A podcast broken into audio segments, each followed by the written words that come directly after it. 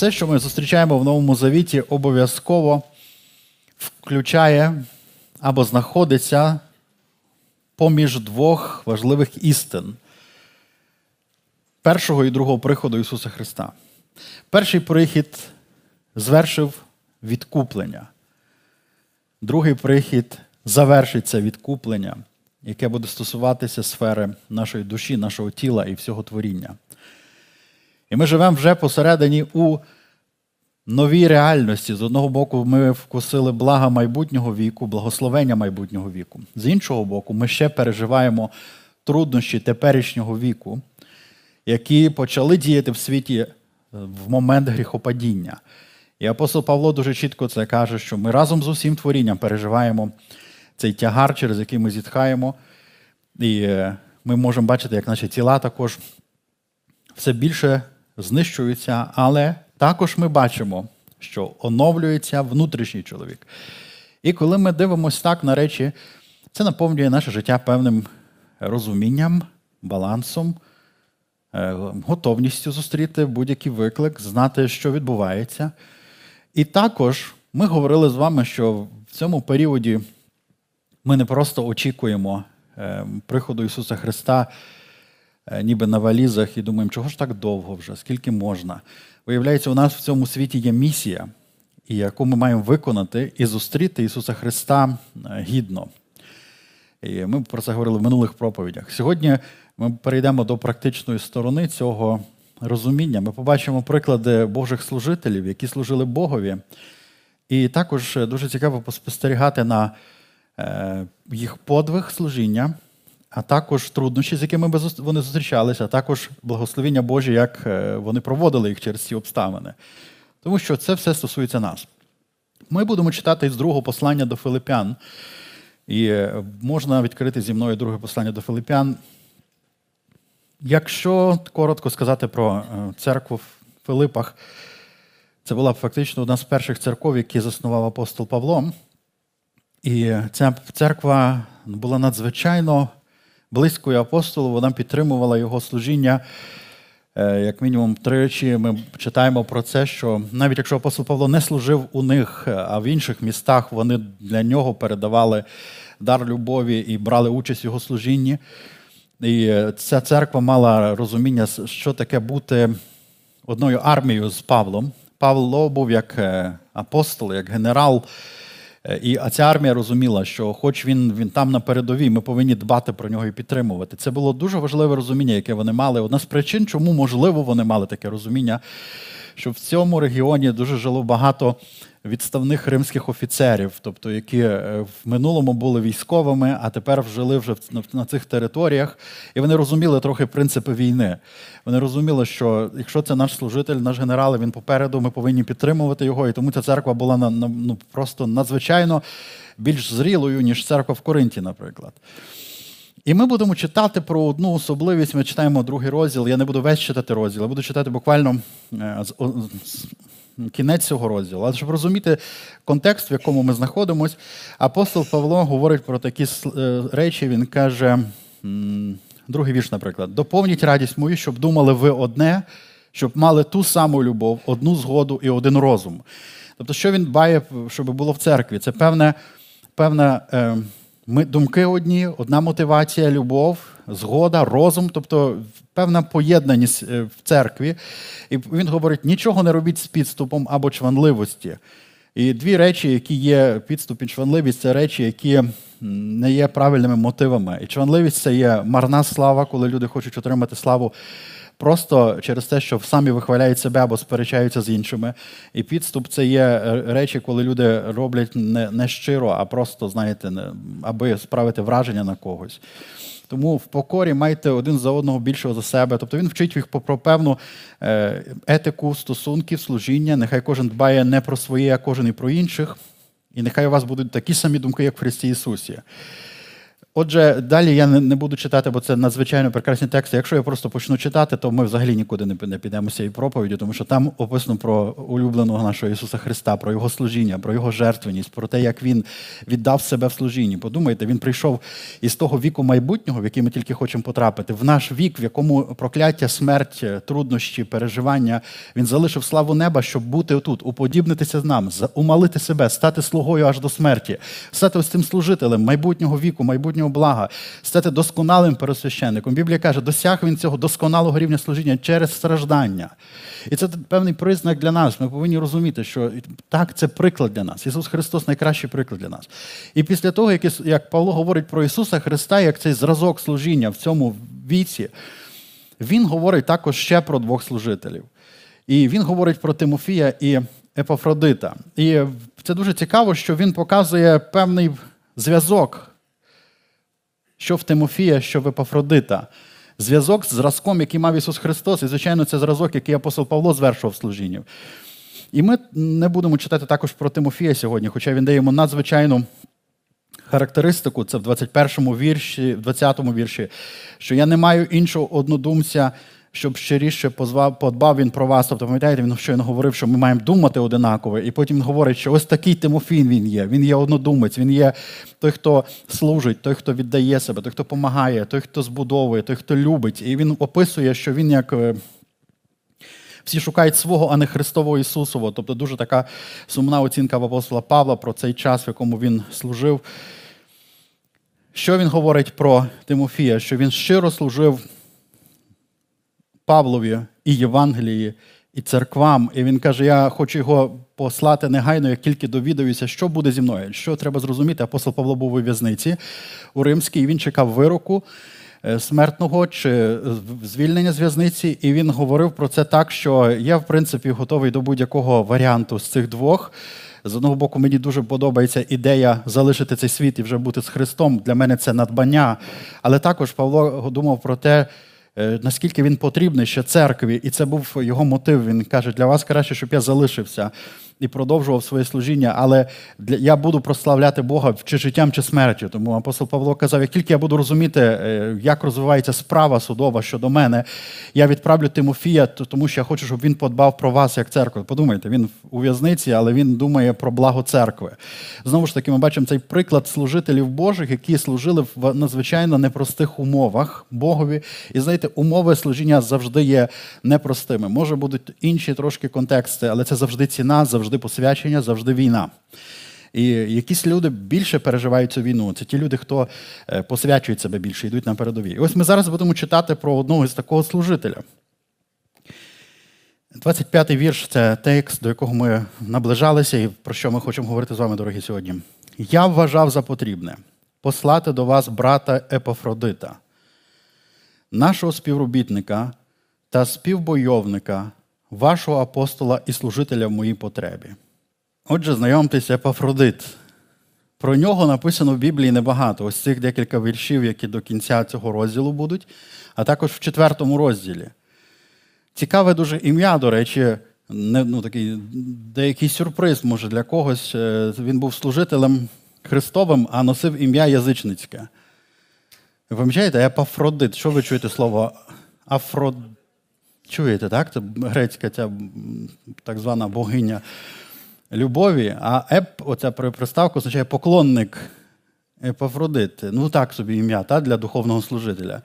Це для тих, хто дуже боїться всього язичницького і, знаєте, щоб просто там ніде нічого, бо це щось страшне. Виявляється, така людина з таким іменем Богу служила і була успішним служителем, про якого Павло дає найвищу оцінку. Це цікаве спостереження, так? Я думаю, Павло навмисно використовує це ім'я. По-перше, по цьому імені всі його знали. По-друге, бо часто апостоли могли міняти імена, треба знати це. І була рання практика хрещення в церкві була такою, що коли людина хрестилася з язичницьким ім'ям, їй могли давати церковне ім'я, тому що іноді язичницькі імена були страшніші, ніж це навіть. І, е, Тобто треба розуміти, що цей момент відбувався, але Павло використовує це ім'я спокійно звертається до нього по цьому імені, пише церкві е, про нього цим, під цим іменем. Е, тобто це така перша е, перша картинка про Епафродита. Добре? Далі ми читаємо декілька слів. Оскільки тексту дуже мало, я переслід перечитав дуже багато тлумачень. Я не експертом з грецької мови, тому я звертався до різних тлумачень, до різних авторів, які коментарів, які розбирають кожне слово детально. І ось подивіться, що він говорить. Він називає брат. Перше брат. Так, пам'ятаєте, ми говорили про те, що ми є єдиними в Христі на початку, ми маємо мати ті самі почуття, ту саму любов, ту саму жертовність, ту саму Е, ті самі, той самий розум, і от він називає його братом. Але потім, подивіться, він йде по наростаючій. Тобто він дає йому такі три характеристики, які показують, наскільки це був е, збалансований чи гармонійний чоловік і служитель. Він був братом. І ви знаєте, це таке дуже загальне слово, яке говорить, що в нього він він був спільний в почуттях. Так? У нас у всіх спільні є почуття. Ми всі любимо Ісуса Христа, і ми тому брати і сестри. Е, і відповідно, хто не любить Господа, як каже апостол Павло, нехай буде проклятий. Тобто це зовсім чужа людина, ніяк він не брат, якщо він не любить Господа Ісуса Христа. І ви знаєте, що ми можемо бути відмінними у тисячі інших питань і розумінь, але ми є брати, якщо ми любимо Ісуса Христа і віримо в нього, як його відкрило нам Євангеліє, якщо Він є наш Господь.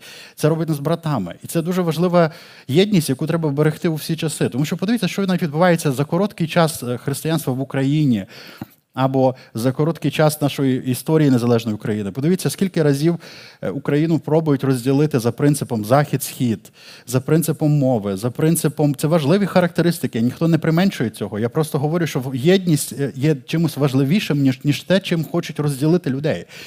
Потім кожні вибори, кожні події, кожен як поляризується Україна з кожними виборами. Потім всі ситуації після цього військові події. Тепер, коли ми говоримо про коронавірус і вакцинацію, знову ж таки, і ці всі речі знаєте, постійно повстають проти єдності. І нам потрібно завжди розуміти, що, що якщо не треба навіть шукати, є тисячі причин, про що ми можемо сперечатися. Але давайте зосередимося в тому, що ми є брати і берегти братство чи ту єдність, яку ми маємо в Ісусі Христі, перш за все. І ось ця людина була так, його назвали братом легко, знаєте, було назвати його братом. Тому що є такі брати, про яких тобі важко назвати, що вони брати. Тому що ти думаєш, що що ну, вони роблять щось проти єдності, проти спільності. Як, як, Але ця людина була людиною, яка співпереживала за, за служіння, за церкву. І він був такою людиною. Дивіться, брат це людина, яка розділяє почуття. Знаєте, і багатьох людей ви можете вважати братами. Але далі Павло піднімає планку, і він каже, він був нашим співпрацівником. Він не тільки розділяв наші вірування спільні, наші почуття до Ісуса Христа, Він розділяв і працю, яка є в ім'я Боже, звершується. Це є важка праця, і він був в цій праці разом з апостолом Павлом. І він каже, це наш співпрацівник. І знаєте, ще дуже важливо розуміти, що він не просто працю розділяв, а він розділяв співробітник він розділяв це спільно з іншими людьми. Є дуже багато таких християн, які е, в служінні, які не вміють ні з ким ужитися. Тобто вони вони за, за служіння, вони кажуть, що треба щось робити. Але коли ви подивитеся, ви ніколи ви не зайдете біля них е, людей, чи їх в команді, чи чи біля них команди. І якщо ви навіть подивитеся на більшу картину, ви можете побачити, що що такі пастори навіть не мають якоїсь спільності з іншими пасторами в місті. Тобто, якщо вони служителі, знаєте, тобто важко їх назвати співробітниками. Вони брати точно, але їх важко назвати співробітниками, тому що вони не вміють спів, спільно робити роботу. Це дуже важливий навик. Це не просто так. Це багато коштує бути співробітником. Це дуже багато коштує, що треба в собі змінювати, щоб бути людиною, яка вміє співпрацювати з іншими людьми для блага Царства Божого. І ось він був такою людиною. Він був той, хто розділяє роботу і може робити роботу спільно. Ми кажемо, це хороший командний гравець. Так? Тобто це людина, яка добре уживається в колективі. А ми знаємо, що це багато коштує, тому що навіть в самі прості колективи, де де є просто навіть двоє людей, це вже є місце для для якихось непорозумінь і різних підходів. Ну тобто жінки це знають, коли е, хтось ще приходить до вас на кухню, ви вже відчуваєте певне напруження, коли хтось робить щось не так, як би ви хотіли, там, чи чи ви починаєте робити якусь справу, з кимось домовляєтеся. Чоловіки, якби вони хотіли щось змайструвати, вони зразу це відчувають, коли коли бачення конфліктують, як треба щось робити. І іноді хочеться відійти і самому все робити, або вигнати когось із із, із твоєї кухні, щоб да, щоб він не, не, не заважав, бо він зараз це зіпсує. Що це не допомога. А тобто ми знаємо, що не так просто працювати. Власне, до того Павло закликав на початку. І він приводить приклад Ісуса Христа, і наскільки Христос, будучи рівним Богові, умаляє себе, щоб служити Богові, наскільки з Христом е, Богові Отцеві було легко виконати місію. Наскільки він хороший співробітник був син для свого отця, так і він власне потім говорить перед про, про Тимофія, що він як син батькові служив. Розумієте, ці паралелі, чому ми про це говоримо? Що що він показує, ось так треба робити служіння, ось так має бути в церкві, ось такою має бути співпереживання церкви, яка знаходиться в війні проти цього світу. Як вона має взаємодіяти, підтримувати до одного. І далі він піднімає ще вище планку. Він не просто добре розділяв тягар служіння в команді з іншими людьми на передовій. Він був, як написано в українському перекладі, він був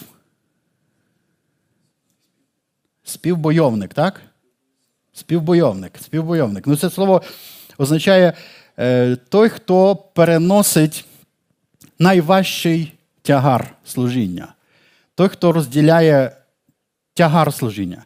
І ви також можете розуміти, що це високий рівень служіння, тому що одне діло, коли люди служать з тобою, коли хороші часи, вони просто розділяють з тобою роботу. Просто вони добре добре допомагають, вони хороші командні гравці. Але інша справа, коли стає служіння дуже складним, коли загрози приходять, коли треба заплатити ціну і ризикувати всім на світі, не всі люди в такі періоди залишаються служителями. А цей залишався навіть в таких умовах. Розумієте, він не просто був християнином, він не просто був хорошим служителем, він був людиною, яка готова була бути мучеником в служінні, переносити труднощі служіння. Отже, ми зустрічаємо служителя, який надзвичайно гарно описаний в Біблії. Надзвичайно високі характеристики апостол Павло йому дає. Я хочу, щоб ви зрозуміли, що це всього-навсього там якихось 15 текстів після того, як як Павло говорив про приклад Ісуса Христа. Він тут же говорить про Тимофія і про Епафродита, про людей, які які такі самі хороші служителі, як Ісус на землі. Звичайно, в них інші дари, інше покликання, але їх серце у них поєднане з Ісусом Христом. Вони роблять те, що робив би Христос, будучи на землі, будучи в їх ролі. Тому Він хвалить їх і показує як приклад. Далі він називає його таким словом, як. Е, апостола, вашого апостола. Дуже цікаво, що е, це слово апостол мало і звичайне значення, тобто як кур'єр, посланник, когось послали, і його називали апостолом, посланник. Але також це слово мало контекст посланники Ісуса Христа. І ми розуміємо, що Епафродит, напевне, не був посланником Ісуса Христа. Тобто ми, принаймні, не маємо підстав так думати, читати в Біблії, що його сам Ісус Христос посилав. Його посилала церква. Филипи, Филип'яни послали його як свого апостола. Але чому апостол Павло вживає це слово, знаєте, саме от як апостола, він міг в якийсь синонім підібрати. Е, він називає його як апостолом саме тому, щоб показати, що коли він розділяє служіння апостолів, він він е, є апостолом також. Тобто це така гра слів, яка показує, що якщо ти виконуєш посланництво церкви, виконуєш місію, яку Бог доручив, ти ти прирівнюєшся до служіння апостолів, може не в плані е, масштабу, але точно в плані цінності. Це та сама ідея, коли ти розділяєш, приймаєш пророка в ім'я пророка, ти одержуєш нагороду пророчу. Той самий принцип тут ми бачимо. І ось дуже цікаве це слово служителя, так, і написано далі. Служителя в потребі моїй. Це дуже цікаво, що е, служіння Епофродита було не якимось містичним, так? Він, ну, знаєте, як він просто якось Богу служив, а він служив конкретній потребі. І це була потреба апостола Павла. І це дуже цікаво, що апостол Павло говорить, що він є служитель який служить моїй потребі, але тим він служить е, Царству Божому, церкві Христу. Тому що він виконує важливу місію. Тобто це служіння. Дуже цікаве це слово, хочу про нього сказати. Е, слово лейтур лейтургіас, взагалі е, служіння літургії, так, от служби Божої пішло від того слова також, як як похідне, е, має той самий корінь. Слово служитель, тобто його називають ось цим словом. Але треба розуміти, що значило це слово в ці часи. Це дуже важливе слово. Ми все ще говоримо про цю особливу людину. Чому так важливо знати, як, хто він був, як Павло називає його? В давні часи в грецьких містах були люди, які так сильно любили свою батьківщину, що вони приймали на себе виконання за свій рахунок важливих громадянських обов'язків. Тобто, це були волонтери, які робили так за свій рахунок, плативши велику ціну, але робили щось важливе для блага всіх, для всього міста. І вони могли, зараз починаємо далі, вони могли робити різні речі. Наприклад, вони брали на себе е, витрати по оплаті будь-якогось посольства. Тобто вони могли бути тими, хто підтримує навіть ціле посольство в якомусь регіоні. Вони могли спонсорувати постановку драми великого поета, підготовку спортсменів, які представляли грав... цілі міста, гравці, яких представляли цілі міста, тобто вони ставали такими е, спонсорами, меценатами, вони платили це за свої кошти, щоб щось добре відбувалося. Або вони споряджали бойовий корабль і оплачували е, навіть плату всім, хто працював на цьому кораблі. Тобто, ось це летаргіас, оце летургіас, так це слово означало тих служителів, які е, добровільно посвячували себе працювати на е, і свої ресурси на благо великого діла. Ось тому Павло говорить: думайте про те, що спільне благо, так і потім він каже: не шукайте тільки свого. Тобто, знову ж таки, показується, що ця людина була ось такою. Він думав про благо церкви, він думав про благо служіння, благо царства Божого. Він був справді хороший служитель Божий, який думав про те, як е, розвивати діло Боже і підтримувати його. І в даному випадку він мав служити апостолу Павлу конкретно. Добре, розуміємо тепер це слово. І що ми можемо знати, що ми бачимо унікальну е, людину, яка посвятила себе.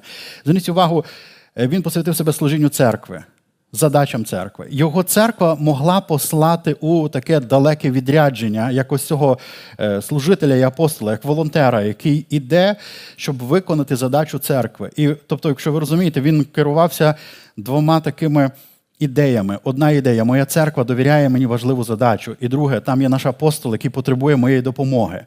Тобто його служіння, він був людиною, яка могла виконувати навіть не, не першу роль, якщо хоч, можемо так сказати. Він був готовий виконувати доручення просто. Церква доручила йому, і він сказав: Добре, я піду зроблю це. Ради блага церкви. Він був людиною, яка посвячувала себе спільному благу. Він не шукав свого. Він шукав того, що потрібно. Ця церква хоче так, щоб я зробив. Я йду, зроблю це, що вона говорить. Апостолу Павлу потрібна моя допомога. Я йду, зроблю. І знаєте, це не людина, яка шукала своє. Вона шукала справді виконати доручення. Він був людиною, яка надала себе як і свої дарування для розпорядження по місній церкві. Тобто, як церква вирішить, так він зробить. Він хотів е, послужити для. Е, і також е, треба підкреслити, що він був дуже надійною людиною і був готовий виконувати будь-яку роботу, яку йому доручили. Тепер треба розуміти, що ж він мав зробити. Так? Бо ми весь час говоримо про якусь задачу, задачу, задачу. Він мав послужити Павлові, з яким посланництвом послали його до Павла. І для того, щоб зрозуміти, що він мав зробити, треба відкрити четвертий розділ цього ж послання. Филип'янам це другий текст в Біблії, де згадано про Епафродита, і ми будемо читати з 14-го вірша. Е, треба пам'ятати, що Павло знаходиться в Римі у в'язниці, в тюрмі, і він очікує вироку. І очевидно, що у в'язниці він потребує допомоги, підтримки, турботи інших людей. Особливістю римських в'язниць часто бувало те, що в'язня не забезпечувала імперія нічим, і тому е, люди, які е, були близькими до цієї людини, повинні були дбати про неї, приносити щось, щоб їсти, лікувати, е, різні речі, які потрібні були. І небезпекою цієї ситуації було в тому, що над Павлом ще не було суда, і ще ніхто не знав, е, наскільки йому зарахує цей злочин страшним проповідь Євангелія. Тобто він міг бути засуджений до смерті. І, очевидно, небагато людей хотіли в такий період бути біля служителя, який в такому, знаєте, це як Петро, який зрікається Ісуса Христа, який йде на, на суд. Це в інших випадках Павло говорив, що коли була оборона його на суді, ніхто не був з ним взагалі присутній, ніхто не прийшов із віруючих людей. Тільки одну людину він називає, яка була поруч з ним. Тобто тут треба розуміти, що це була е, ризикована ще й з такої причини місія прийти до людини, яка в ув'язненні. І ви розумієте, коли ви приходите до в'язня, це ж не просто так пройти. Я не знаю, чи ви коли-небудь проходили е, пости, які є в в'язниці. Я проходив пости в в'язниці, зараз скажу вам, не знаю, не буду, щоб не перебільшити. Ну, напевне, від 50 до 100 разів.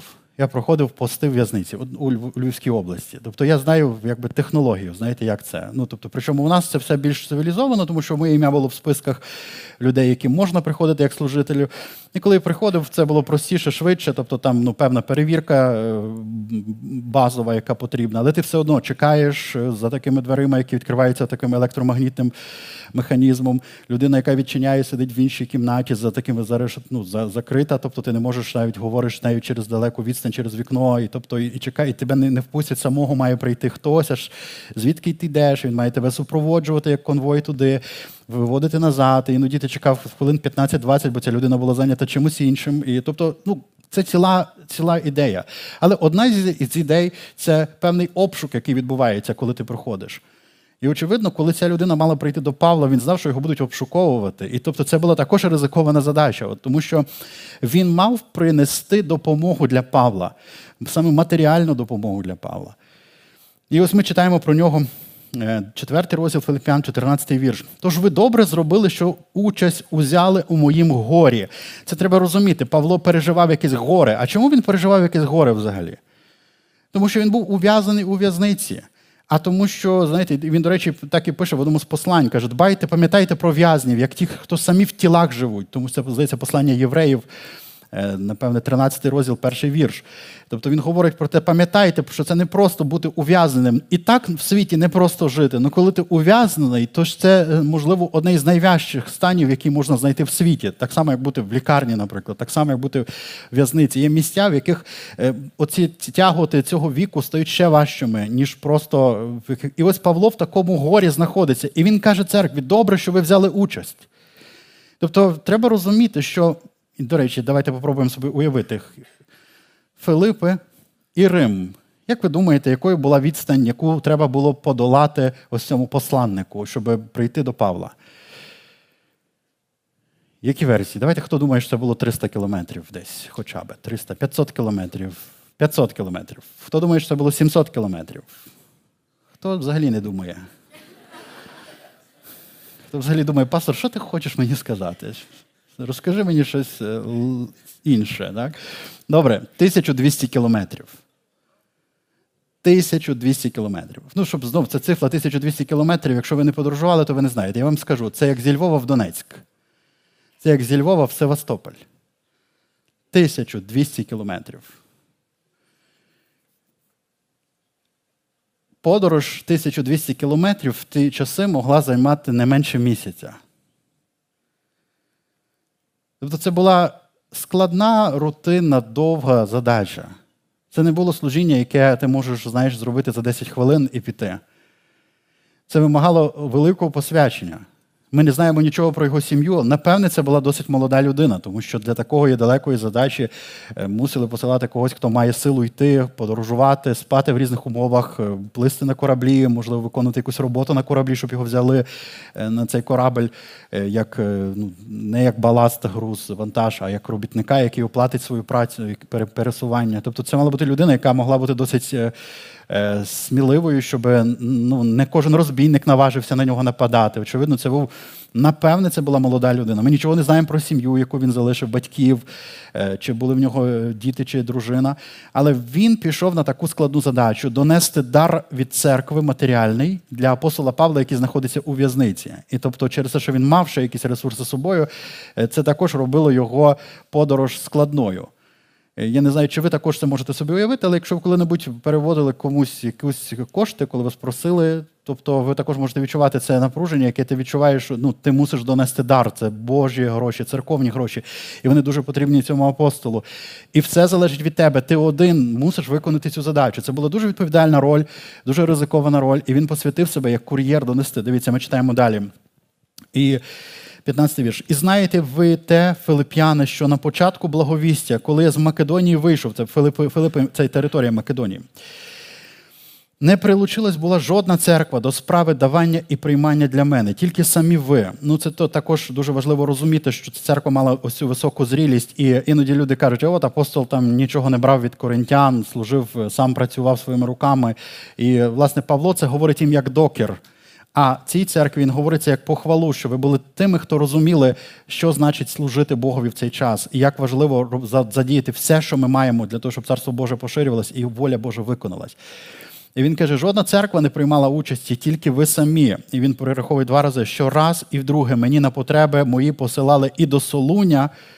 Тобто це в різних місцях так його супроводжували. Він пішов, вони збирали дар і посилали когось, хто допоможе йому. Кажу це не тому, що шукав я давання, я шукаю плоду, що примножується на річ вашу. Тобто він Павло вірив в тому, що коли бачите, ось тут ми бачимо цей принцип грошомінів також, так як як в минулій проповіді ми говорили. Що Павло каже: тут не справа в тому, що мені просто потрібні кошти. Звичайно, вони потрібні, як і всім людям, які живуть в цьому світі.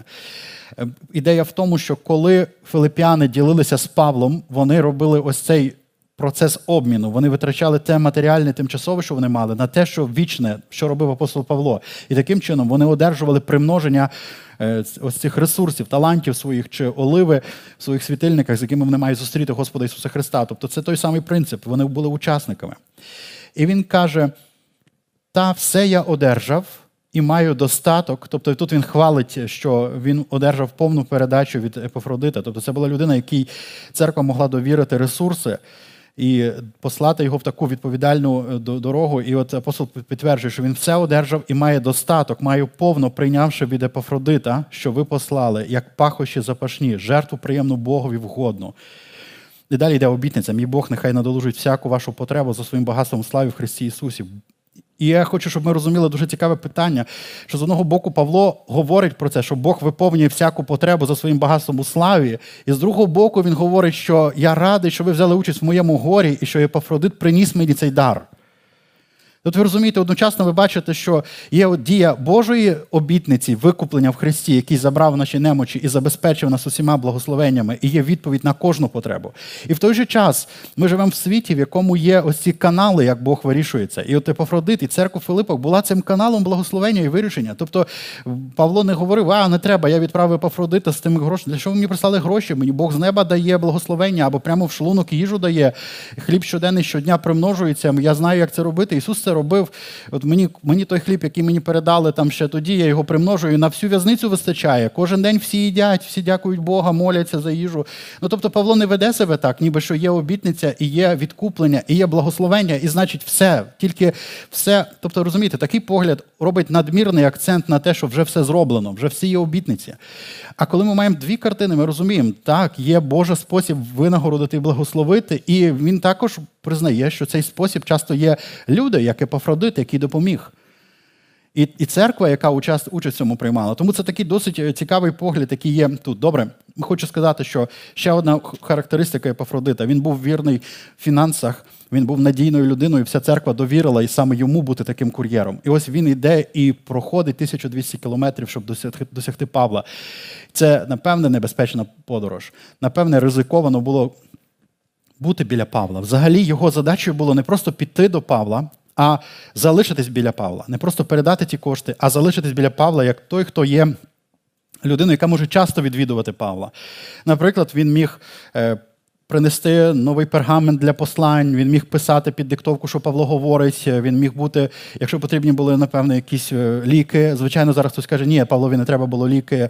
Е, тут не знаємо до кінця, але очевидно, йому треба була їжа, яка обіцяна Богом нас забезпечити, яку він приймав від людей то е, нема проблеми з цим думати, що його рани потребували просто, як мінімум, якоїсь води принести, якихось ресурсів. Тобто хтось мав би служити Павлові. До цього моменту там був Тимофій. Але церква не знала, може Павло захоче Тимофія послати на якесь служіння і залишиться сам. Давайте відправимо йому служителя, який має служити потребі Павла, бути біля нього. І подумайте, що все це звучить так, ніби він мав служити Павлові. Не Ісусу Христу, ну тобто, якщо так сказати, ну Ісуса Христа на землі немає. Він мав служити Павлові. І коли я досліджував цей текст, до речі, побачив про Тимофія, написано так, так, ну, перед тим в другому розділі написано, що він, як син батькові, служив мені в Євангелії. І це слово служив в оригіналі це слово раб, був рабом мені. Апостол Павло каже, у ради Євангелія. Це дуже е, дуже знаєте, змінює наше розуміння служіння Богові в наш час. Тобто, коли коли люди звикли до свого простору, свого комфорту, своїх е, вподобань до всього, свого розуміння кожного процесу. ці люди віддавали себе Богові, як Ісус Христос це зробив, як е, апостол Павло це робив, як Тимофій, як Епафродит. І ось ми читаємо про цю місію. Ми, що, що ми вже знаємо, що цей чоловік пройшов всю цю дорогу, проїхав, проплив на кораблі, можливо, частину досяг Риму, зустрів апостола Павла, передав. І Павло написав послання, яке дав в руки Епафродита, який вернувся з цим посланням в церкву. І в цьому посланні в кінці написано: Я все одержав, дякую вам за ваш дар. І дякую вам за цього служителя, якого ви послали мені. Добре, ми так довго говорили про те, щоб зрозуміти, наскільки прекрасним служителем був Епафродит. До речі, ще свідчення говорять, що він також був одним із е, присвітерів церкви в Филипах. І також він був згодом ще єпископом над іншими церквами. Тобто, це був служитель, який не тільки робив практичні речі, це був служитель, який служив і словом, і навчав людей, і виховував людей. Е, як пресвітери мають робити, так? Тобто це був е, служитель, як, якщо ми скажемо так, і духовний служитель, тому що е, ці люди він не перебирав, яку роботу робити. Якщо церкві потрібно, апостолу Павлу потрібно, я піду зроблю, допоможу. Добре, тепер дещо ми подивимось, що ми бачимо про цього служителя, якого Павло біля себе не затримує, а відправляє знову назад в церкву.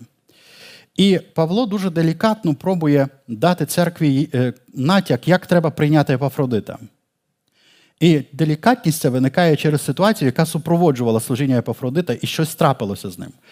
І от треба подивитися, наскільки Павло був е, тактовним служителем тому, як він говорив е, щодо служителів, як він е, говорив з церквою, як він враховував всі ці складні моменти, які є. Так Він був особливо чутливий до до того, він не шукав тільки свого, діяв дуже обережно. Ось він він пише, що це було його рішення відправити брата Епафродита назад до Филипської церкви. І він пояснює причину, бо він побивався за вами всіма. Тобто побивався за вами всіма. Тобто, ви бачите знову ж таки, що Епафродит мав серце, е, дуже, яке переживає за, за, за успіх церкви. Він був далеко від церкви, в якій він служив, і він е, думав, як там церква. Як там церква, як служіння, як люди, чи все добре там? Як і апостол Павло, будучи в в'язниці, він хвилювався, як ті церкви, як та церква. І він дуже часто для нього було великою радістю, коли хтось приходив від тої церкви і казав: Слава Богу, вони стоять в вірі, вони моляться, ці ситуації не захитали їх. В церкві все добре, люди не сваряться, люди посвячують себе на служіння, люди новікаються, там зцілення, там цей брат, якого ти знаєш, пам'ятаєш, у нього якісь складні часи, але ми, ми молимося за нього, ми тримаємося всі разом, ми підтримуємо одного. І коли Павло це чув, слава Богу, за ваш послуг послух вірі. Слава Богу, царство Боже продовжується. Ми є тим царством, пам'ятаєте? Йому було цікаво знати, як ті церкви. І ось Епафродит мав те саме бажання, як моя церква, там, як церква в Филиппах, я хочу туди скоріше. Він побивався. Так, Таке слово е, дуже емоційно сильне. І далі написано: і сумував через те, що ви чули, що він хворував. Ось тут ми підбираємося до е, проблеми, про яку хочеться поговорити, делікатної ситуації він дуже сумував. Оце слово дуже сумував, слово сумував, використовується ще тільки два рази в Біблії. І воно використовувалося двічі щодо Ісуса Христа в Гевсиманії, ну тобто в двох посланнях, в двох Євангеліях. І це слово настільки сильного смутку, ми розуміємо, який смуток переживав Ісус в Гевсиманії. І ось тут написано, що такий самий, ну, те слово, принаймні, така міра дуже сумував, і це очевидно, що це не було просто легкий смуток. Пам'ятаєте всі, ми говоримо про те, що, будучи в цьому світі, ми зітхаємо під тягарем, ми сумуємо через різні обставини. І ось через що сумував Епафродит? Це дуже цікаве питання, через що сумував Епафродит. Тому що ми цей розділ говорить нам, що ми маємо мати якісь відчуття особливі, спільні відчуття, думки як Ісуса Христа, що ми маємо розділяти те саме, одне серце мати. І ось неважливо, нам показують його стан серця. Він переживає за церкву, і він дуже сумує, аж аж прямо до це слово, яке там вжите, воно дуже дуже цікаве слово, тому що воно зараз я подивлюсь, е, знайду свій конспект на це слово. Угу, Знайшов адемонео. Це слово, яке описує, що переживав Епафродит. Як е, буквально ми розуміємо, що це щось е, із, е, ну, як, як мінімум, це було точно депресією глибокою. Подивіться, написано, воно буквально означає впасти в депресію, сильне грецьке слово. І один із дослідників говорить так, що це стан тривожності, напівзамішання, так, такого навіть ментального, яке викликане поганим самопочуттям або душевними стражданнями, як печаль, стид, розчарування, сором розчарування. І це слово використовується тільки ну, в Євангеліях щодо Ісуса Христа. Тобто, подивіться тепер щось цікаве. Цей чоловік, якого ми описали, як, апостол Павло дає нам як надзвичайно посвяченого вірного служителя, переживає дуже сильний смуток через те, що він захворів. Так чи не так? Ні. Виявляється, не те, що він захворів, привело його в такий стан. Він сумував через те, що до Филип'ян дійшла чутка, що він захворів. Тобто він сумував, тому що вони сумують за ним. Ви розумієте, наскільки він був далекий від тої ідеї, щоб радіти в тому стані. О, хай там попереживають, що що зі мною щось погане, що мене нема, що, що якісь обставини. Що його хвилювало так глибоко, це що хтось інший сумує через нього, через обставини в його житті. Я не знаю, чи, чи, чи ми можемо зрозуміти, що це таке, така міра зрілості або етики людини, яка не настільки не, не зосереджена на собі, а на, на інших людях. Він сам важку дорогу переніс, він сам ризикує життям в процесі захворів. Але його найбільше смуток в серці, глибокий смуток в серці, що церква хвилюється про його стан. Церква переживає про апостола Павла, як чи він вийде з в'язниці. І церква переживає про його стан фізичний, чи наш служитель, якого ми послали, якого ми любимо, такий благословенний, якого ми довіряємо. Напевне, молодий служитель, як ми як ми всі приходимо до такого висновку, хоча не прямо не сказано його вік. І, і він переживає хворобу. І написано, він дуже сумував, що ця чутка дійшла до Филип'ян. Це наскільки глибокою була ця людина. І здається, чого ти сумуєш? Е, треба завжди радіти. Це послання, власне, про це. В ньому 16 разів використовується слово радість. І в четвертому розділі написано, як наказ Павло каже, завжди радійте. Тобто Павло не міг йому сказати просто завжди радійте, чи що? Вони ж були десь там поруч, принаймні бачилися в Римі. А Павло, спостерігаючи його стан, він каже, він дуже сумує. Чого він так сумує? Ти що не знаєш про радість Ісусі Христі? Ти що переживаєш, що ти помреш? І виявляється, ні, він не переживав, як і апостол Павло не переживав за свою смерть. Якби він переживав про можливість померти, він би не вийшов з Филип з грошима для Павла. Ця людина вже давно вирішила для себе, що ради служіння він нічого не не, не думає про себе і готовий все віддати. Про що його ну, смуток був, це що переживає моя церква, коли мене нема біля нього, біля них. Що буде з ними, якщо я не виздоровію? Як вони справляться з тим? Ось про що переживає цей служитель. Він, як і апостол Павло, який перед тим пояснює, що для мене краще від... піти з цього світу. І ще подумайте, що це дуже відрізняється від того, як грецька філософія вчила. Всі всі, всі ці ідеї ну, в стоїків також, знаєте, що треба піти з цього світу, треба все мужньо переносити беземоційно. Ти маєш бути просто непохитний у всьому. І цей світ взагалі не треба за нього триматися. Треба піти з нього раніше, знаєте, якомога скоріше, щоб Христос прийшов, або ми з цього світу пішли. І ви знаєте, звідки коріння такої ідеї ростуть сучасних християн? Із грецької філософії, світської філософії. Тому що ці люди так і жили. Вони думали, як би скоріше з цього світу піти. А апостоли казали, так, нас тягнеться, ми не боїмося цей перехід, ми не боїмося перейти в славу Божу. Нам Це для нас краще, але для церкви краще, щоб ми продовжували служіння. В будь-якому випадку, при будь-якому Бог буде прославлений. Ось як жили апостоли. Вони не думали про це, як просто, знаєте, залишити тіла, як ми читали в Солунянах посланні, що ми не бажаємо просто роздягтися із нашого тіла. Тобто це не є наша мотивація втекти з цього світу. Тому ми не живемо в цій концепції, знаєте, такий ескейпізм, коли ти просто думаєш, як би втекти, як як тяжко жити, які труднощі. Тут ми бачимо, що виявляється, Ісус Христос прийняв на себе труднощі світу. Апостол Павло посвятив себе труднощам. Тимофій розділяє його труднощі. Епафродит іде, ризикуючи своїм життям і переживає труднощі. Ради чого всі ці люди це роблять? Ради чого ми читаємо про це? Тому що це дає нам ключ, як прожити час в очікування Ісуса Христа. І як ці страждання зробити, е, наповнити сенсом. Ми не просто так страждаємо. Ми маємо велику місію і ми можемо не боятися. І ось він був таким служителем. Добре, захворів. Дещо я хочу тут, щоб ми побачили. Ну, Перший підсумок, який ми вже можемо побачити, дуже цікавий, що погані речі можуть ставатися навіть з хорошими людьми, навіть з дуже хорошими служителями. І це висновок, який би ми, напевне, не очікували. Тому що би нам хотілося б бачити апостола Павла, який ходить в такому, знаєте, ну, в якомусь такому стані, в якого завжди ангели виводять із тюрми. Тому що дуже цікаво, що апостола Петра двічі ангели виводили із в'язниці.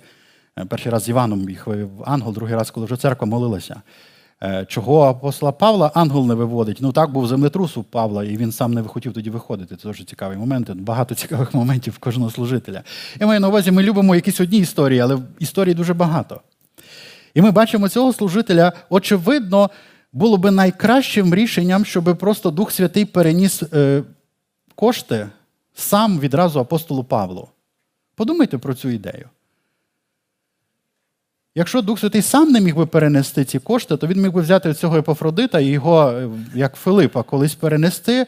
Явився би в в'язниці Епофродит, Ну, тому що, знаєте, в чому проблема з цим? Це ж е, слава майбутнього віку. В майбутньому віці ці речі не є проблемою.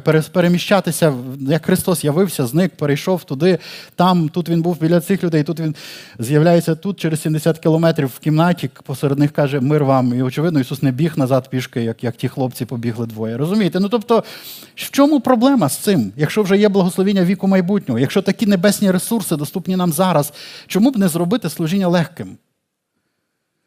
Чому він має йти 1200 кілометрів, щоб донести просто ці ну, ці кошти і ризикує своїм життям, наражає своє життя на небезпеку. І ще й захворів. А це вже дуже дивно. Ну, Тому що хворобу ми пов'язуємо з чимось, е, ну, ну, може, він причастя неправильно приймав, там, знаєте, захворів, може, він згрішив за щось, а може, це через його поганське ім'я він захворів. І ви знаєте, що апостол Павло зовсім не піднімає жодної з тої теми, і він навіть не натякає на це все. І подивіться, наскільки він делікатний в цьому питанні, що він навіть не називає хворобу. Ви помітили це? Ми навіть не знаємо, яка була хвороба в нього.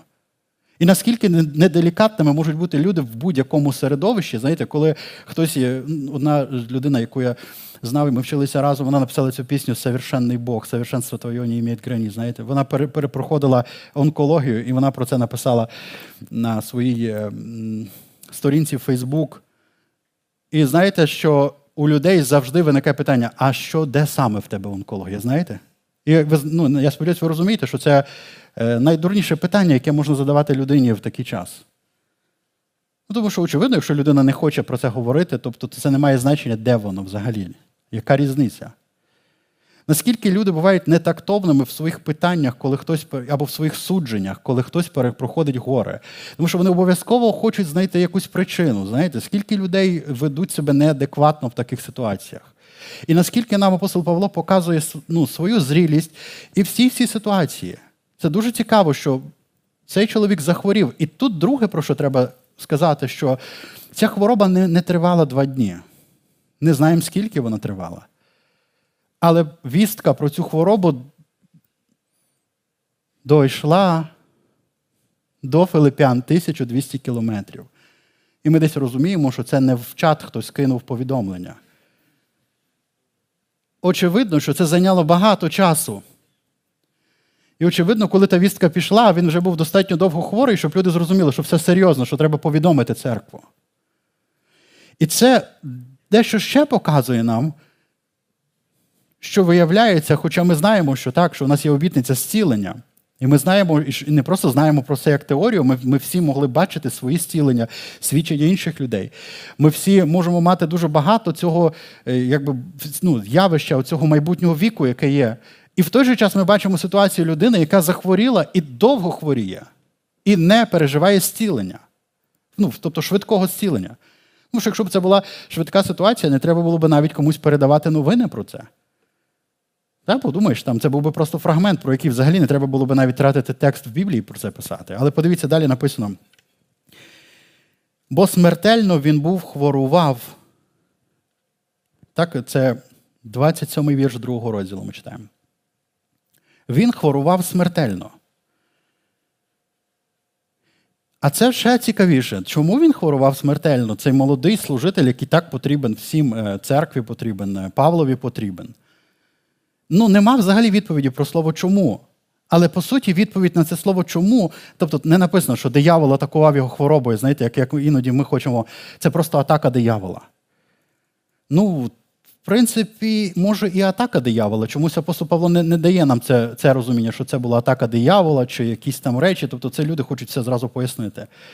Ми бачимо просто факт, який стосується цього віку, в якому ми живемо навіть будучи людьми, представниками вічного віку, царства Божого, які мають обітниці, які мають благословення, за яких Христос помер, які мають обітницю в зціленні, він смертельно хворував. Тобто, що ми бачимо, це було дуже серйозне захворювання, воно тривало довго. І це означає, що є ситуації, які не вирішуються на землі швидко. Навіть при тому, що ми можемо знати правильні відповіді і обітниці, і нічого нема неправильного з тими обітницями. Є щось неправильне, про що ми вже говоримо не першу проповідь з тим часом, в якому ми живемо. Тому що в цьому часі одночасно поєднуються і ті прекрасні речі, які Бог має в вічному царстві, де вже не буде хвороб зовсім, де буде абсолютне здоров'я, не буде смерті, плечу, нічого вже не буде. І в, і в цьому часі поєднується наявність, присутність цих хвороб, і вони одночасно поєднуються в цьому світі. І це наша реальність також. І тут це все приводить нас до розуміння, що ми є в цій війні, і в цій війні стаються речі не обов'язково, які пов'язані тільки з духовною. Тому що, взагалі, коли ми говоримо про це служіння, воно було не духовним. Ну, тобто, якщо б ми так говорили, ми б сказали, це просто адміністративна робота, кур'єр просто. Але Павло так не говорить. Він говорить, він є співбойовник, він він, він, він ніс, він участвував в великій боротьбі, він ніс е, жертви, і він каже, це ради Христа було. Це було ради Христа, не тільки ради мене. Далі ми побачимо це. Тобто, дивіться, що ми бачимо. Він довго хворував, ця хвороба була смертельною. Ця новина про це дійшла до церкви. Як відреагувала церква? Ми бачимо, як реагує Павло. Павло реагує дуже тактовно щодо цієї ситуації. Він йому не, ну принаймні, ми не знаємо, що він робив, але ми точно знаємо, Павло про себе зараз каже, що він робив. Тому що що би ми очікували, мав би зробити Павло? Сказати йому просто про зцілення, помолитись за нього. Якщо він не має на нього можливість руку покласти, передати йому якусь е, шматинку, так, помазану, благословенну. Просто приклади, і все тобою буде добре. Ну тому що це просте рішення. Очевидне рішення, є ж є ж вчення про зцілення. Апостол Павло, ти що не знаєш про це? Знаю, він більше з нього сформулював в Новому Завіті. Він також знає, що не всі ситуації так закінчуються, хоча в нього багато ситуацій було в служінні чудотворних. Дехто з богословів каже, я не знаю особисто, бо, бо тут нема про що говорити, що апостоли не могли використовувати силу для для себе самих Божу. Це було завжди знамено для когось. Тому, коли це стосувалося когось, вони застосовували, і коли це їх вони не завжди могли це використати. Чи це знамено для зовнішнього. Я не знаю, чи це є пояснення. Я просто схильний говорити там, де не написано, не, не залазити далі, ніж написано. Я просто кажу, що це дещо може нам пояснити, що живучи в цьому світі можуть бути хвороби і навіть смертельні хвороби, навіть в найкращих служителів, навіть з найкращими людьми, навіть в людей, які близько до апостолів, які мають віру, які точно знають, що робити. І, Тобто, що це нам повинно пояснити? Що ціль то не в тому, щоб знаєте, завжди, завжди, завжди шукати свого особистого блага, ну тобто мого особистого процвітання, мого особистого здоров'я, особистого успіху моєї сім'ї, і де тільки завжди я і моє стоїть вище за всіх. А що вчить нас Біблія? Подумай. Нема на світі ідеальних умов, щоб дбати про своє. Живи для Божого царства, для церкви Божої, віддай своє життя. І для них це було очевидним, що це дуже благородно. Павло не докоряє йому, на що ти так ризикував.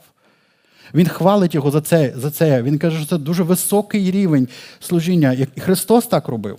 Він прийняв страждання, він пішов на землю. Апостол Павло в в'язниці не просто тому, що він порушив якісь закони, він проповідав Євангелія для блага спасіння людей. Тимофій розділяє з ним ці кайдани іноді. Епофродит розділяє, чому вони йдуть таким шляхом? Вони хочуть зробити те, до чого ми всі покликані, в принципі, прославити Бога на землі і поширювати Його царство, аж поки він прийде. І далі він говорить про таку річ, але змилувався Бог над ним. Зверніть увагу, що е, підкреслена милість Божа, милість Божа. Знаєте, тобто не підкреслено, що але мій дар зцілення його зцілив, але його віра його підняла. І нічого нема неправильного з дарами і з вірою. Нема нічого неправильного з правильним сповіданням. Це все інструменти благодаті Божої. Просто ми завжди повинні розуміти, за всім цим є милість Божа. Тому, якби Бог не віддав свого сина, нічого би не було взагалі ніколи, ніякого чуда, ніякої милості, ніякого, нічого би ми не бачили. Цей світ був би в темряві ще більший. Взагалі не знаю, чи цей світ існував би дві тисячі років ще після Христа, якби Христос не прийшов. Тому що зутління так сильно почало в світі діяти. Напевно, вже б мало бути, знаєте, якби не Христос, то вже би мав бути, напевне, чи, чи Содом і Гомора ще один, чи потоп, чи ще щось. Тому що, коли ви почитаєте Римську імперію, ви можете знати, що там гомосексуалізму було більше, ніж в нашому світі зараз. Тобто ну, зіпсуття було настільки великим, якби не Христос, якби не милість Божа, ми б взагалі не мали на що дивитися, на що опиратися. І подумайте, що християнство і Христос як поштовх зробили в світі. Тобто, як сильно розвинулися речі, які як побічний ефект християнства, тобто відміна рабства, наприклад, розвиток медицини, яка винайшла фактично більшість речей винайшли всередині церкви або людьми, які були християнами. Ну, Перша, до речі, вакцина також християнином. Так, на всякий випадок. Ми ще цю тему колись заторкнемо окремо, але в іншому контексті. Скільки в правовому сенсі змінилося, скільки речей в наукових відкриттях змінилося, як цей світ преобразився, тому що Бог дав нам заповідь опановувати творіння ще на початку. І в тому числі і сферу вірусів опановувати треба людина повинна опановувати, в тому числі через науку також. І тобто, це все разом має зміст. Так от ми говоримо про апостола Павла, який каже, що він смертельно хворував, це була довга хвороба, це було серйозно. І каже, Бог змилувався над ним. І змилувався, це означає не тільки над ним, да, він про це говорить, але й наді мною. Тут ми підбираємося до того, що переживає апостол Павло в цій ситуації. Щоб я смутку на смуток не мав. А це дуже цікаво. Апостол Павло, а чого в тебе смуток? Смуток це ж не наша справа. У нас радість, у нас мир. Але ви знаєте, що коли ми розуміємо правильно, де ми знаходимося що відбувається, ми розуміємо, що смуток це частина тягару цього світу, під яким ми зітхаємо. І смуток буде тим більше, чим ближче або сильніше хтось був в нашому житті, і ми дуже його любили. Цей смуток і буде сильніший. Коли ми переживаємо любов до когось, як як Епафродита його любили, тому що вся церква почала сумувати, коли почули цю новину. Його любили. Вони любили його. І тому вони дуже сумували. А він знав, що вони дуже сумують, і дуже сумував тому, що вони дуже сумують. Тобто ви подумайте, і Павло каже, і я мав смуток на смуток. Смуток, що він захворів. І і смуток, якби він помер, був би більший. І я хочу це підкреслити, Павло не виключав цієї можливості. Він вже розумів, якщо він ще помре в цьому стані, я буду так сумувати ще більше, більше, ніж зараз сумую через його хворобу.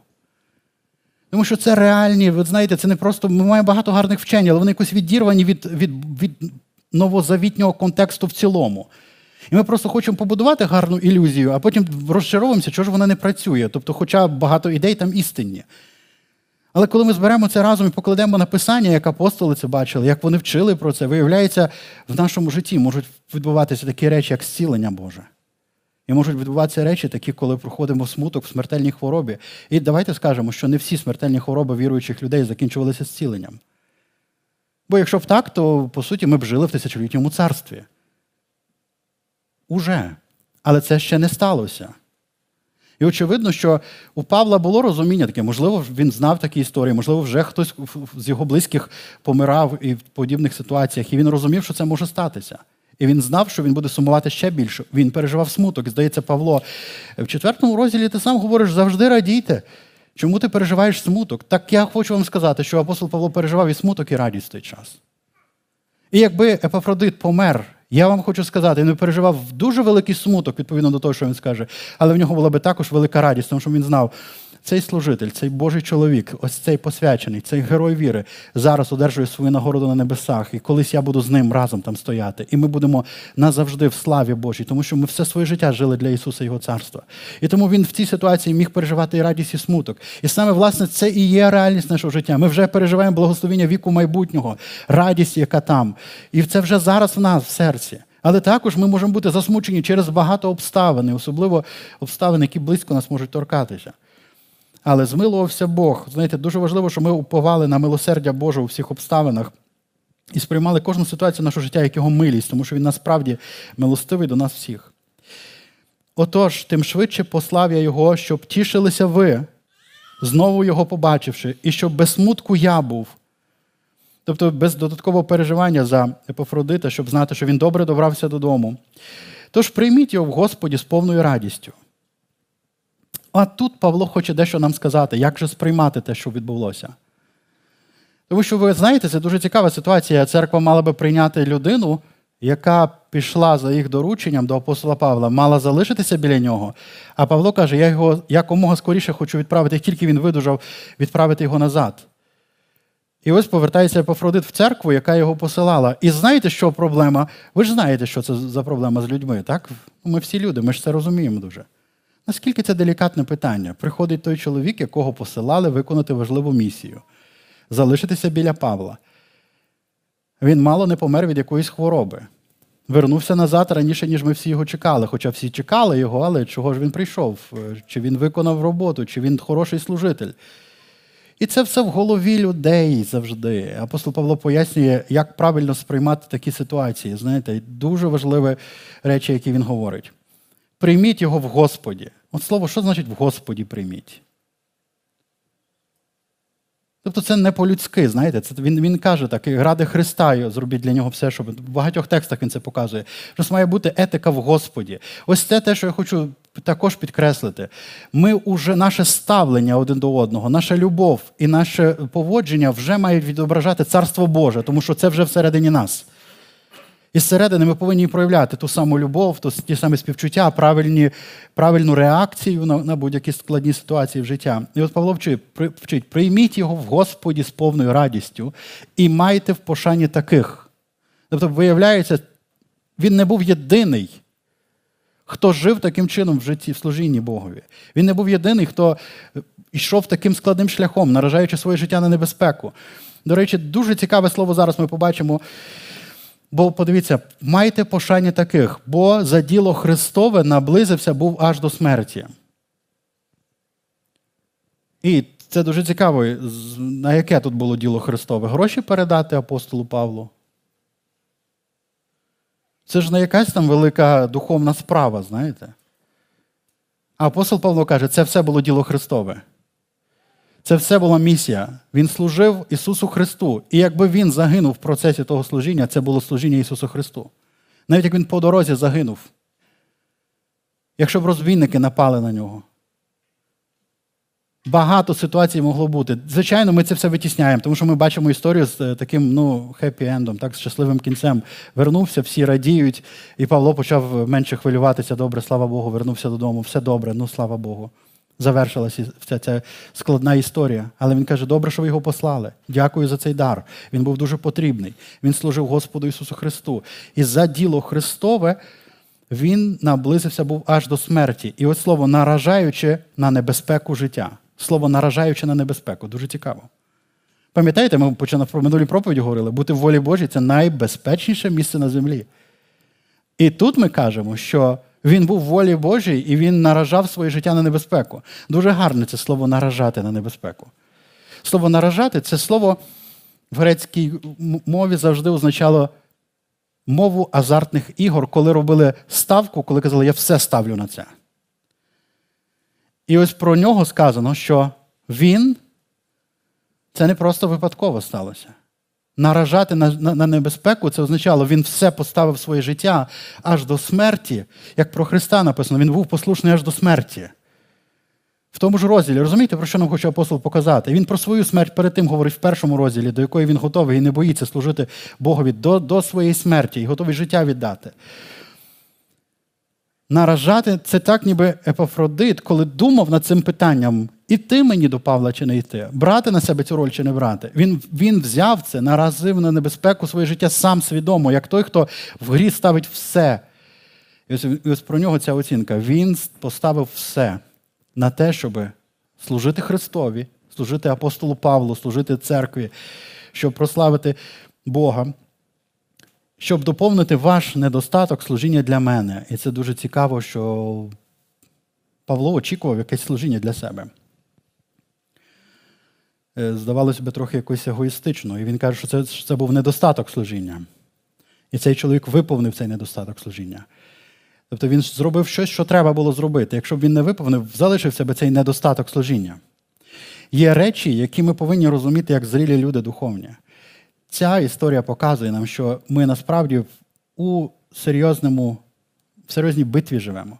Ця історія показує, що є люди, які посвячують себе більше, ніж інші. Очевидно, що посвячують себе більше, ніж інші. Вони ризикують більше, ніж інші. Вони вони наражають своє життя на, небезпеку. Вони ставлять своє життя як дар Христові, щоб повністю. І, звичайно, можливо, це не для всіх такий шлях. Але ми всі можемо розділяти одні й ті самі думки, одні й те саме серце мати. Ми всі можемо бути такими людьми, яких апостол Павло тут закликає. Майте в пошані таких людей. Прийміть його достойно, як в Господі. Тому що оце те, що має розділяти вся церква, так як і було в тій церкві. Вся церква думала, як допомогти апостолу Павлу. Вся церква не просто думала про це, вони зробили реальні кроки. Вони передали це за Пафродитом. Пафродит посвятив себе. І коли він переживав складні часи, вся церква хвилювалась за, за нього, а він хвилювався, що вони хвилюються і переживають. І Бог змилувався, щоб всі мали перемогу. І це дуже добре, що так закінчилася ця історія. На жаль, не всі історії на землі так закінчаться. І це не означає нічого. Це означає тільки одне, що ми ще живемо в світі, де присутня хвороба, де присутня смерть, де є різні загрози. І все, що ми маємо знати, ми просто повинні виконати максимальну волю Божу в нашому житті. Тому що, в принципі, ми не знаємо, що чекає нас далі, крім того, що чекає нас вічності. Але взагалі немає якогось безпечного місця на землі, де немає е, хвороб, де немає смерті. Але все-таки бути в волі Божій це є найпрекрасніше місце на землі, тому що е, коли ми в волі Божій тут на землі, ми в волі Божій і на небесах, як він каже, війди в радість твого Господаря. Оце ради чого варто жити, друзі. Це те, на що треба сфокусувати своє життя. Не пробувати тут, знаєте, на землі радощі всі зібрати. Це окрема тема. Добре. Наступній проповіді я, е, власне, сьогодні зранку, коли молився, я фактично написав конспект наступної проповіді. Це так е, цікаво, я би мав цей конспект е, перечитувати. Наступній проповіді, як дасть Бог нам всім дожити, ми подивимося на таку панораму через всю Біблію надприроднього і природнього впливу, який це. Як поєднуються Божі чудеса, забезпечення, втручання, і так само, як поєднуються речі, де цього очевидно не, немає. Тобто в житті, і ми будемо дивитися від книги буття до книги об'явлення. І Не знаю, чи це це легко буде за одну проповідь зробити, але повірте, це ви побачите, наскільки це звільняє від якихось е, просто, знаєте, таких проблем, коли ти от знаєш щось одне і не знаєш щось іншого, і не можеш це ніяк поєднати до якогось розуміння. Добре, дорогі, ми готуємось до молитви. Я просто хочу сказати, важливо з цієї проповіді найбільше навчитися мати правильний стан серця і розділяти те, що розділяє вся церква разом. Тобто, це те, що хотів нас навчити апостол Павло через подібні ситуації, що все буває. Але не важливо, як, які ситуації бувають. Важливо, що з нашими серцями і чи ми виконуємо Божу волю і Боже служіння. Ось це дуже важливо. Чи ми поєднані в одному розумінні, в одному дусі, в одній любові. І слава Богу за такий приклад, який ми маємо в Ісусі Христі і в Божих служителях. І ми, Біблія каже, ми маємо шанувати таких людей. І це не просто слова, це є щось, що ми проявляємо в усьому. Нехай Бог благословить нас.